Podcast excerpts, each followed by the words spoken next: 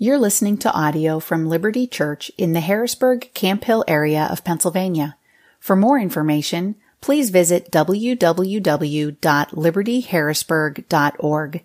That's liberty with an I, harrisburg.org. Well, good morning to you. And I mean, Bob should have just said it's, it's the Bengals and the Rams. It's not that exciting of a day, right? We don't, we don't live near either of those places. Okay. Well, if we haven't met before, uh, my name is Matt Luloyan. I serve as uh, one of the pastors here at Liberty. Great to have you with us this morning uh, for whatever reason you find yourself here.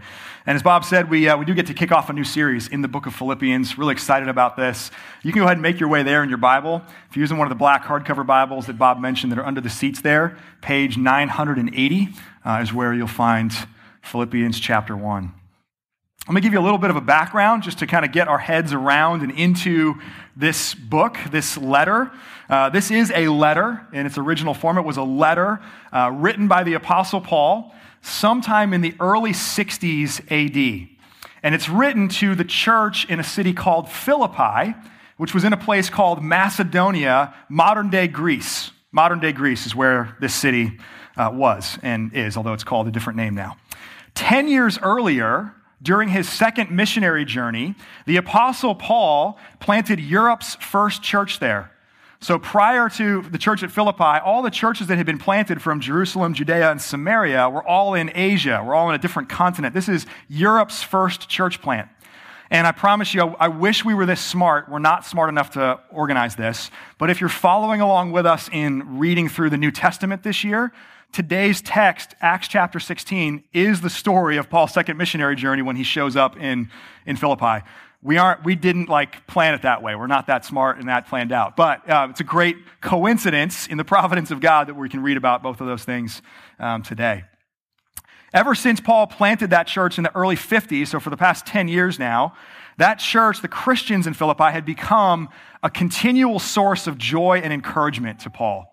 They'd even become financial supporters of him. They had enabled him to continue on his missionary journeys. And their encouragement became especially meaningful now as Paul in the early 60s AD finds himself in a Roman prison. So that's the, that's the big picture background. That's the setting of the book of Philippians. But let me tell you uh, why I, why the elders and I are really excited to walk through this book at this particular moment in the life of our church. Like the church in Philippi, we're 10 years old. We're 10 years old. And it was a real gift last week for many of us got a chance to be together to celebrate our 10th anniversary uh, of being Liberty Church. Uh, I hope that we continue to run in the spirit of gratitude, uh, the spirit of hopeful expectation that we got to share in last week. That day was just an incredible gift for me. I rode high on that for several days this week. Um, just hope we get to continue in that. But we're 10 now. That day's kind of come and gone. We're 10. And like the church in Philippi, we're, we're a largely healthy church. Not perfect by any means. We have gaps. But by the grace of God, we're not overwhelmed by these massive, plaguing problems. If you compare the book of Philippians with the book of First Corinthians, for example, uh, you'll see really quickly the difference between a church that is largely healthy and a church that is plagued by major problems. And you'll see a little bit about how the Apostle Paul writes to and interacts with churches in those different places. So, by the grace of God, we can say this morning we're a lot more like Philippi than we are like Corinth. At the same time, uh, we need to continue to grow in faith. We need to, to not become complacent or stagnant, uh, but to keep pursuing Jesus faithfully, to keep sacrificing uh, for our own spiritual growth as well as to become increasingly effective and fruitful in ministry in our neighborhoods and in the central Pennsylvania region. So, the elders and I are convinced that this is a moment where the Spirit of God is saying to us, Liberty Church, press on, press on. As a more mature church now, we need to be stirred up again. And, and, and, I'm sure you'll, you'll have observed this in your own life and around you in your life in different ways, but zeal and maturity do not often go together, right? Zeal and maturity don't often go together. Usually, young people, young churches, they're the zealous ones. And they, they tend to match that zeal only with how naive they are at the same time. But as older, mature churches start to shed some of that, uh, some of that naivete, as they become less naive, they also tend to shed some of their zeal and some of their passion. Can we just say this morning, that's not how it's supposed to be? That, that might be normal, that might be how it works, but it's not the way it's supposed to be. And so in this letter, you're going to not only hear Paul stirring up the Philippians, you're going to see him modeling this in his own life. See, Paul is now, when he writes this letter, he's a missionary veteran. Ten years after he, he's planted this church in Philippi, he's now completed not only his second, but his third missionary journey. And he's been beaten multiple times, and he's been exiled, and he's now sitting in a Roman prison. So there is, there's nothing naive left in Paul at this point. And yet, his maturity is matched only by his zeal. So I'm really excited for us to dive into this book, confident that God has a lot for us to learn and to put into practice together in the coming weeks and months. So let me pray for us, and then we're going to jump, jump right into Philippians chapter 1. Let me pray. God, we pray, even right now in this moment, that by the power of your Holy Spirit, you would open our minds and our hearts. We pray that as your scriptures are read and as your word is proclaimed, that we would hear what you are saying to us today. Stir us up by way of remembrance, by way of the confidence that we can have of your presence and your work in us. And we pray all these things in Jesus' name. Amen. Listen now with open ears to this book that we love. This is Philippians chapter 1, beginning in verse 1.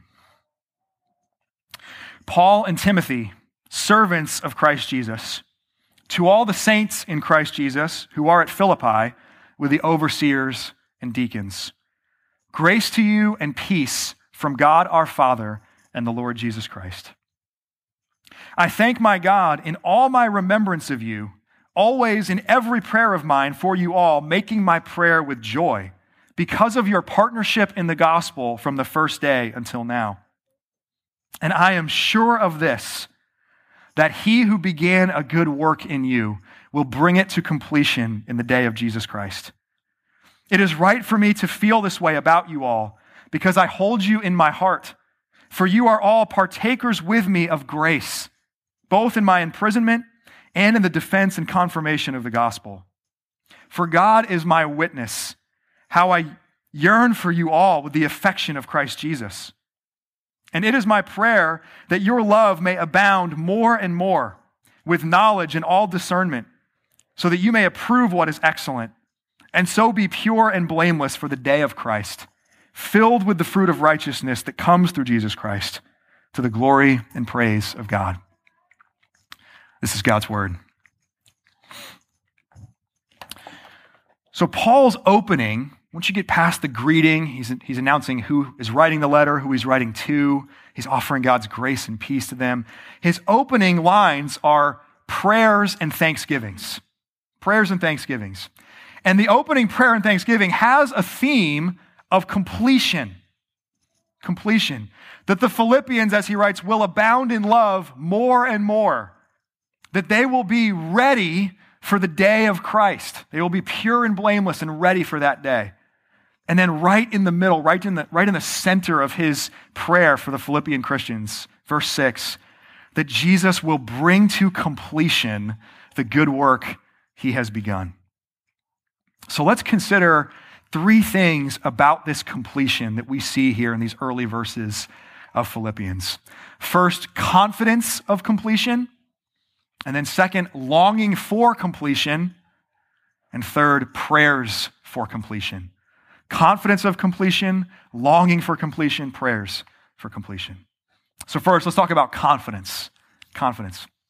Uh, about a year ago, almost exactly a year ago, uh, I was on a trip to Charlotte, North Carolina, and I had a couple hours to kill when I was waiting for my friend to arrive at the same airport. We were going to rent a car together. I had a couple hours to kill before he arrived. So I decided to head over to the Billy Graham Library It's only a few minutes away from, from the airport there in Charlotte. Uh, Billy Graham, as perhaps many of you know, uh, was a prolific evangelist, held conferences not only around the United States, but around the world over many decades. Uh, and he saw just an, I mean, God through him used him in just an incredible way to bring many people to, to faith in Jesus. So his library there outside of Charlotte is just a, a, fascinating place to learn about who he is and was and to learn about his ministry. But one of the most memorable things that day for me was his wife Ruth's tombstone. Uh, they, Billy and his wife Ruth, they're actually buried there on the, the grounds. Uh, it's, a, it's a big space, big area. They're buried on the grounds there. Uh, as the story goes, years before she passed away, Ruth had seen a sign while driving on the highway and requested that those words be engraved on her tombstone. Now, if you're like me, you're like, what highway road sign words would make sense to put on a tombstone? Well, this one said, End of construction. Thank you for your patience. End of construction. Thank you for your patience. I think the reason that that was so impactful to me is that I'm painfully aware of how much construction there is left in me to go how unfinished I am, and of the patience that that demands, that that requires of the people that are around me in my life. My family, first and foremost, but my friends, you, the people of this church. From start to finish, our lives on this earth are a construction project. Or we might say more accurately, a reconstruction project. Made, made in the image of God, we have been corrupted by sin. We have been wrecked and ruined and broken down by sin. But trusting in the life and the death and the resurrection of Jesus, we are being remade. We're being remade. From the moment we put our faith in Jesus, we begin a lifelong process of becoming like him. The theological term for this is sanctification. Sanctification. Dallas Willard, a phenomenal Christian author, was a professor of philosophy at the University of Southern California for many years. He defined sanctification as simply the Christianizing of the Christian. The Christianizing of the Christian. So we're already Christians so, solely by faith in what Jesus has done. We receive our new identity, and our names are written in heaven. Our names are graven on Jesus' hands, as we sang about. But we are meant to look more and more like Jesus each and every day until our lives are over. It's not until the end of our lives, as Ruth Graham's tombstone said, that the construction comes to an end.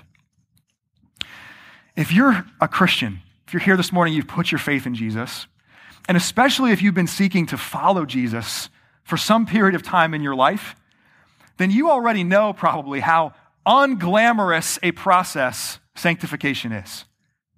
And even more than unglamorous, how violent it is. We have this often idyllic picture in our minds of what this process of being transformed is going to look like. And it's like us in the early morning hours with our cup of coffee and little steam rising off of it, and our Bibles open, and Jesus just, man, meeting us in those moments. And like that's when the real heart level change is happening. And sometimes it does. But you know what in, in the Bible, you know what the imagery is for sanctification? Violent real violent. It is dead branches on vines and trees being cut out, pruned off of you. It is iron sharpening iron, metal against metal with some sparks flying. It's fire burning away the impurities so that all that's left and all that remains is the pure gold or the pure silver. And it's not only violent, it's slow. It's slow. One degree of glory to another is how the Apostle Paul puts it in a different one of his letters. So it doesn't matter how many years or how many decades you might have been following Jesus. Each and every one of us in this room this morning finds ourselves in the very middle of our own sanctification.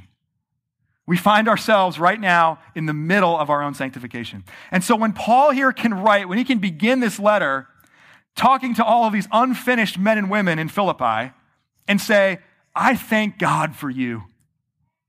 I thank God for your partnership, your relationship with me brings me joy. Our ears should perk up. H- how can you be so thankful for someone who is so unfinished? And as we know, if, we, if we're Christians, if we're walking this out in our lives together, when you are a party to someone else's sanctification, you are like the anvil on which God is hammering out their imperfections. Like it costs you to be in relationship with other people as they are being sanctified. So, how can that bring joy, like Paul writes about here? And then when, when he writes in the next verse, and I am sure of this, that he who began a good work in you will bring it to completion on the day of Jesus Christ. Our jaws should hit the floor. Our jaws should hit the floor. How is Paul so sure? where does confidence like Paul's come from? There are a lot of days that I do not have that confidence about my own life or other people's lives at all. That there are days where I feel like I haven't matured where I feel like I have not become more like Jesus at all. There are days, and maybe this resonates with you, where we return to our pet sins, our besetting habitual sins, and we're, we return to them, as Proverbs puts it, like a dog returns to its vomit. And we're just back there again, and we thought we never would be, and we swore to ourselves that we never would be, but there, there we are. But look what Paul says here. It's not, hey, you know what, Philippians? I'm confident that you're going to pull it all together and make it work. It's not, hey, I'm confident that you just need a little more effort and a little more time and you'll get there. No, he says, I am sure of this, that he, Jesus, who began a good work in you, will bring it to completion. Paul actually has very little confidence in the Philippians. He has infinite confidence in Jesus. His confidence is not built on what he is observing in their lives in any given moment. His confidence is built on Christ. And he is saying here, Jesus does not draw people to himself only to, let, to cast them away later. Jesus does not offer his life for forgiveness and to overcome the sins of the world only to let some of that sin persist and remain in his people forever.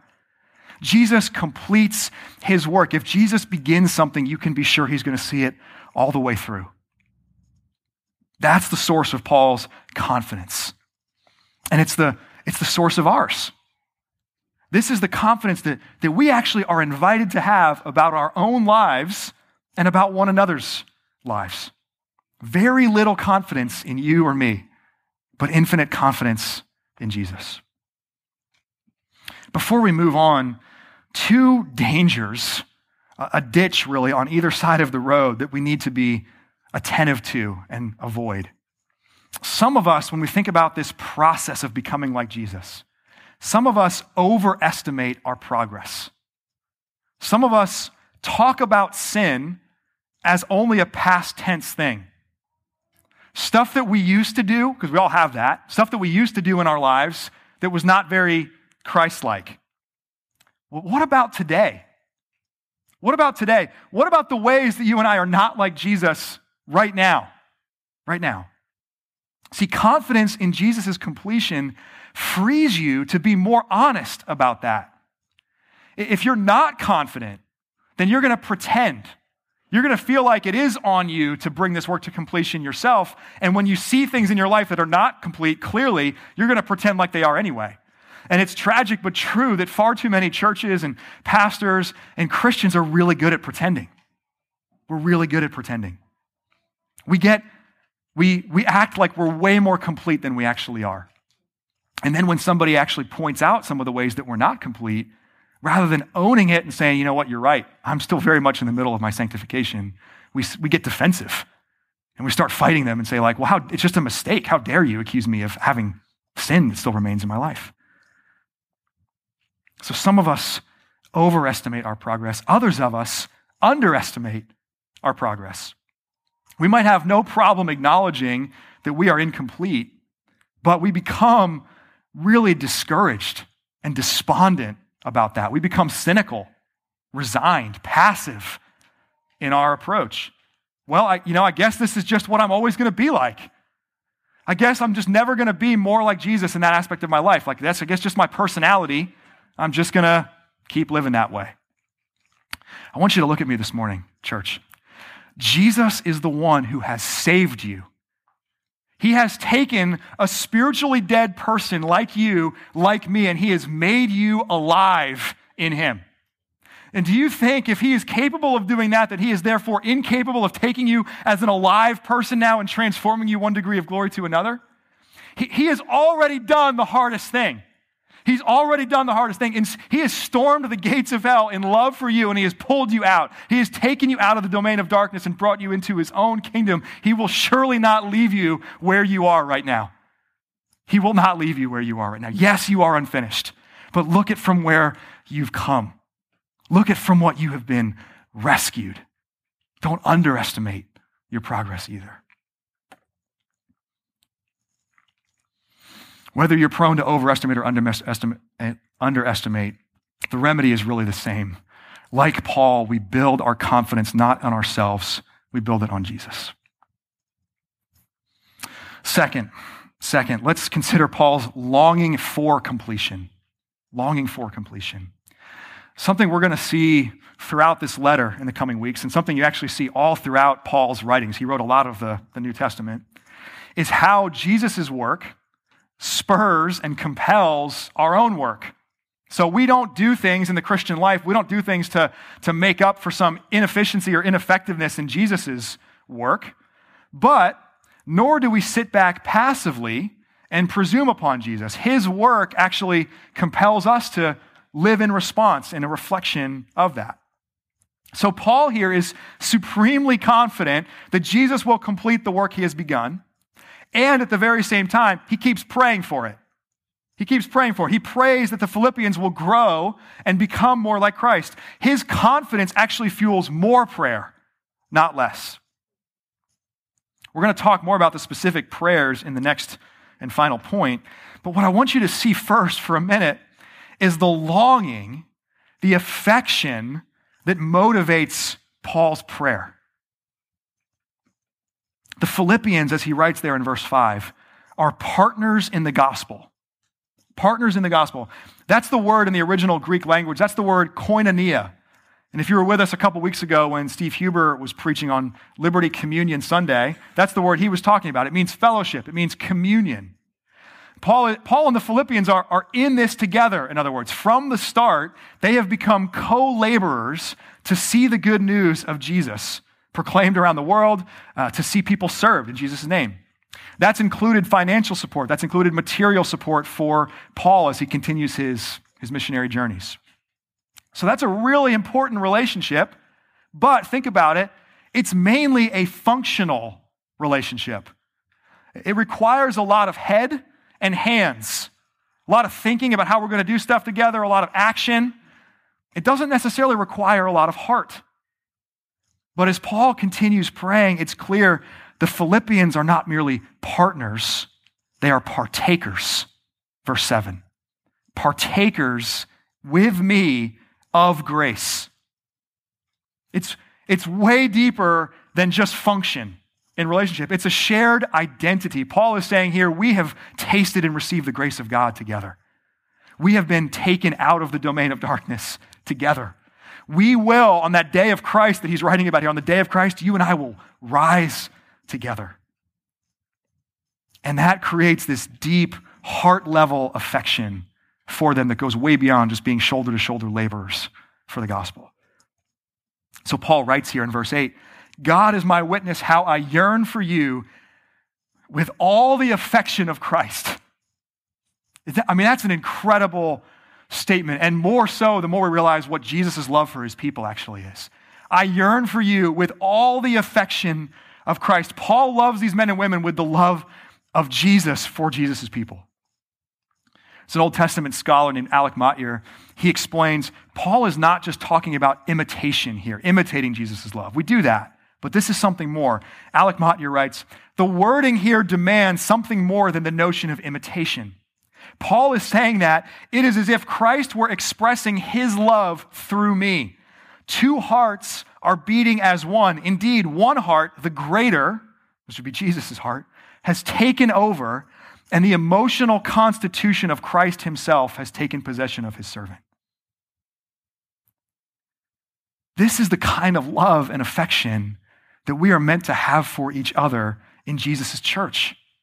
That we become actually conduits of Jesus' own love and affection for one another. When we pray for one another, when we pray for each other, we're not only meant to pray checklists of requests. That's good and right to pray for the things going on in people's lives.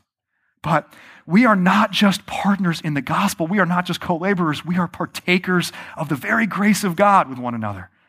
And that is meant to overflow, the recognition of the beauty of that's meant to overflow in affection, in love for, for each other.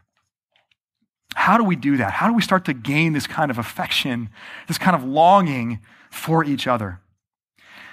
We do it by looking at each other and seeing not only who we are right now, but who we will become.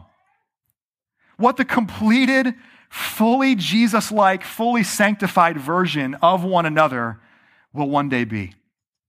And so I'm going to ask you to do something a little bit different this morning.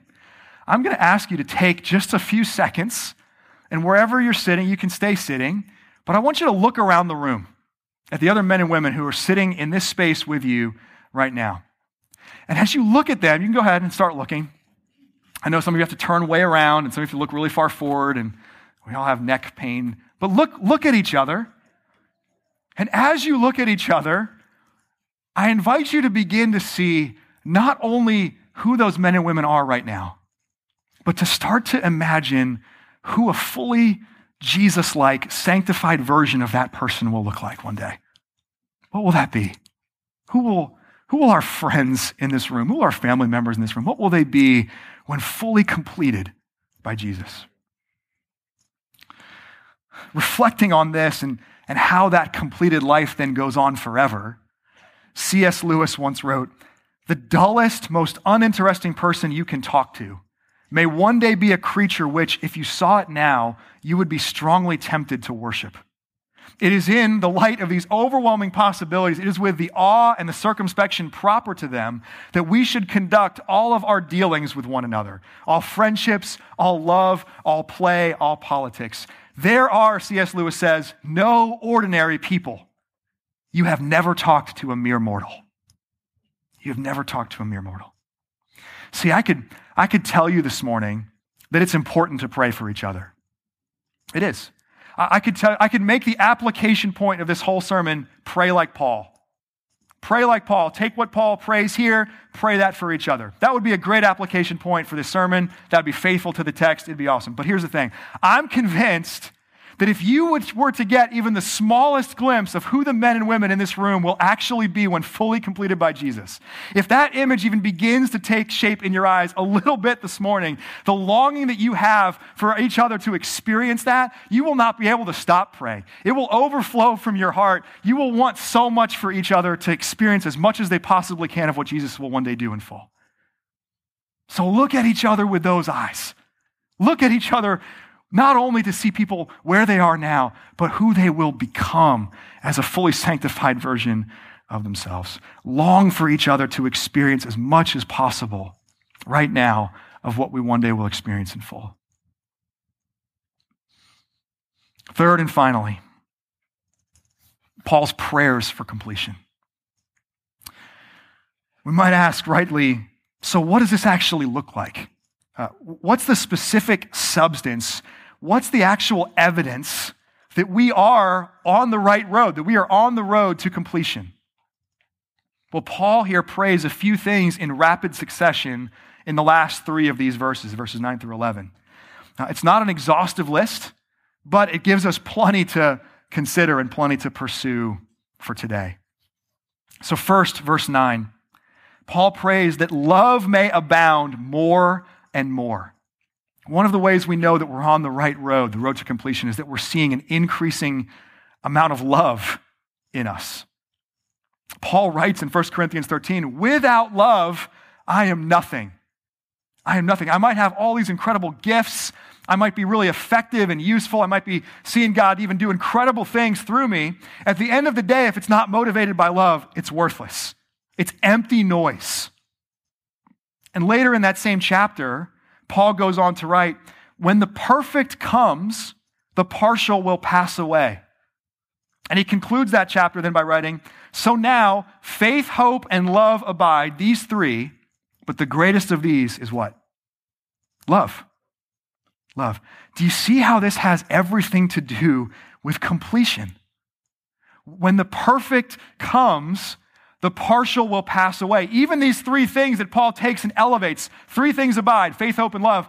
Well, one day, faith will be sight. And the things that we, know, that we cannot see right now, that we, that we believe because by faith that we do not see, we will one day see. And hope will one day be fruition, will be fulfillment. We no longer will hope for them because they will actually be. They will have happened. But love will go on forever. Love will go on forever. The perfect love of God and the perfected love, our perfected love for each other and for Him. Completion means perfect love. And so we press on to live in light of that now.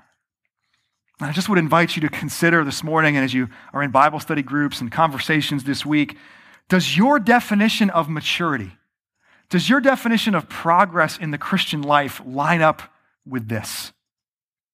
Or is, is your aim something else? Is your, is your definition of maturity knowing a certain amount of content from the Bible? Doing a certain number of things for Jesus? Serving a certain number of hours? If your definition is something other than love abounding more and more all the way until that day, then you have a different goal than Jesus does for you. Second, second, Paul prays that this love would be matched, verses 9 and 10, with knowledge and all discernment, that we may approve what is excellent. So Christian love is not empty sentimental sentimentality. It's not well wishing. Christian love is deeply anchored, deeply rooted in truth. That's especially true when we think about our love for God. I love how Jen Wilkin put it some years ago. She put it, she said, The heart cannot love what the mind does not know. The heart cannot love what the mind does not know. So, lo- real love for God, the actual genuine article of love for God, is only possible if we come to know the God who is actually there the God who has revealed himself. The same thing is true with love for one another. It has to be rooted in truth, in knowledge and discernment. So, we as Christians, we are called to love all people, regardless of what their life looks like, regardless of what they believe or don't believe in any given moment. But love means that we will only, as Paul puts it here, approve what is excellent. We will only approve what is excellent. Think of it this way if God has a real design that is good, and if sin has real effects that, that ruin and corrupt and destroy, and if Jesus is bringing his work of redemption to completion, that's what he's doing right now, then real love lines up with that story. We love people in accord with the true story of the world. Approving worthless things then is not love, it's actually unloving. It's saying to other image bearers of God that their current condition is as good as it's going to get. How hopeless is that? It's saying to other image bearers of God, like, well, you've tried hard and you've gotten this far. I guess that's, that's good enough. When actually Jesus, the King of the universe, says, I'm going to bring it all the way to completion. All the way to completion. Third, verse 10, Paul prays that we would be pure and blameless for the day of Christ pure and blameless. The word pure means unmixed, so untainted. The word blameless means without stumbling. So completion means that you will one day be completely free of sin. It's hard to imagine. For me, it's hard to imagine. But there will be no, one day there will be no more wearying mixtures of sin and holiness in your life. No more stumbling back into the same sin that you keep finding yourself in over and over again. There will one day be no more confusing, maddening, lifelong Romans 7 declarations where Paul says, The things I hate, I do, and the things I want to do, I don't do. Why is that? Have you been there? Maybe even recently? Why do I do the things I hate? Why can't I just do the things that I want to do? One day, men and women, you will be free. On the day of your death, or on the day that Jesus comes again, whichever one of those comes first, you will stare those besetting sins of yours in the eye and you will say, I am finally done with you. I'm finally done with you. We're meant to live each day as preparation for that day. We're meant to become, by the power and grace of God, more pure and blameless each and every day of our lives here. So when you stumble in this life, when you do the things you hate, when you're weary of the ongoing mixture of sin and righteousness, sin and holiness in your soul, remember that it is not long until the day of Christ. It is not long until the day of Christ. Keep repenting of your sin. Keep believing that Jesus is just as committed to seeing you, the work that he's begun in you to completion. In fact, on those days, he's even more committed to seeing that work through to completion. His heart is even more with you in that moment when you think you can't, poss- can't possibly be true that he's going to do it. Those are the days that he is right there with you and saying to you over the lies of the enemy, I'm going to bring this work to completion. Keep believing that. Keep repenting of your sins. Keep believing that. Fourth, verse 11. Paul prays that we would be filled with the fruit of righteousness that comes through Jesus Christ. In other words, that more visible evidence would come out of our lives that we actually belong to Jesus. That there would be more observable demonstrations that we are becoming like him. So pray for yourself and for each other. Pray that our lives would give more evidence.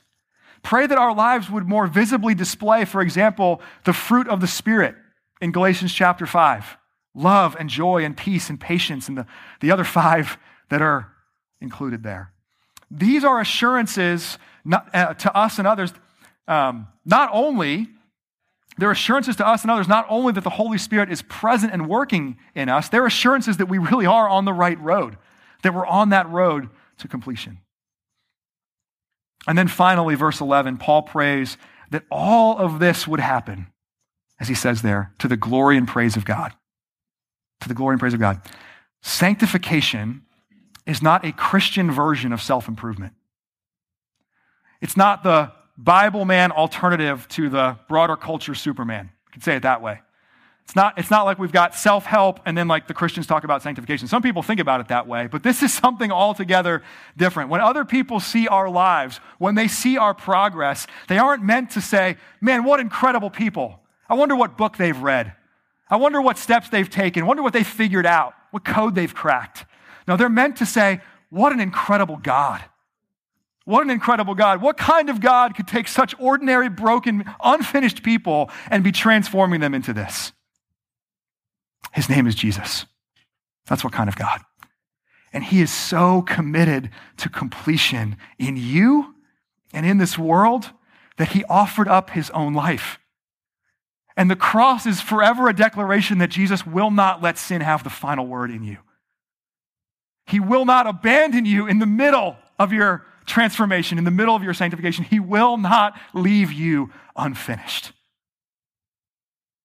The more honest you are about how incomplete you remain, the more that your affection and your prayers are being shaped by this vision, not only of who each other are right now, but who you will become one day. And the more your efforts are reflecting that Jesus has already done the hardest thing, he has already finished the greatest effort, the more people will see your life and realize that completion is Jesus' work. It will be to his glory and praise and not yours. As Kent Hughes once put it, it is not my grip on God that has made the difference, but his grip on me. I am not confident in my goodness. I am not confident in my character. I am not confident in my perseverance, but I am confident in God. So, church, let us press on to completion. Let us press on to completion. Jesus has done the hardest thing. He's done the hardest thing.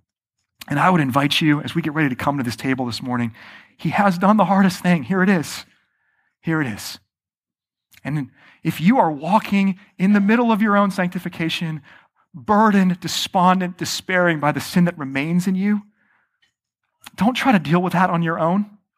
Even during this time this morning, come pray with some of us who are going to be available in the back. Risk the vulnerability to invite people into that part of your life. We will not be surprised by that. We will not think anything less of you because the elders of this church and myself are very much in the middle of our own sanctification too. So I want to invite you this morning to have hope for the completing work that Jesus is doing, to look and see the work that He has begun and to come to this table to receive this grace and to have confidence that He will carry it all the way through. He is the one, friends, who will bring His work to completion in you. In you. Amen. Amen. Let me pray for us. Oh, we praise you, Jesus, for the grace you have shown us. It is by your grace we are what we are. And your grace frees us to be honest about where we actually are right now, incomplete, unfinished, in the middle of our own construction. So I pray that as we come to this table, we would come rejoicing that you have done the hardest thing, longing for the day we will be with you in your kingdom at the wedding feast of the Lamb for all time as the perfected, completed versions of ourselves. But as we look back and as we look forward, meet us right now by the power of your Holy Spirit in this moment. Remind us that you bring to completion what you begin in this world and in us. We pray this all in your name, Jesus. Amen. Thank you for listening to audio from Liberty Church. To learn more about our church or to listen to previous recordings, visit www.libertyharrisburg.org.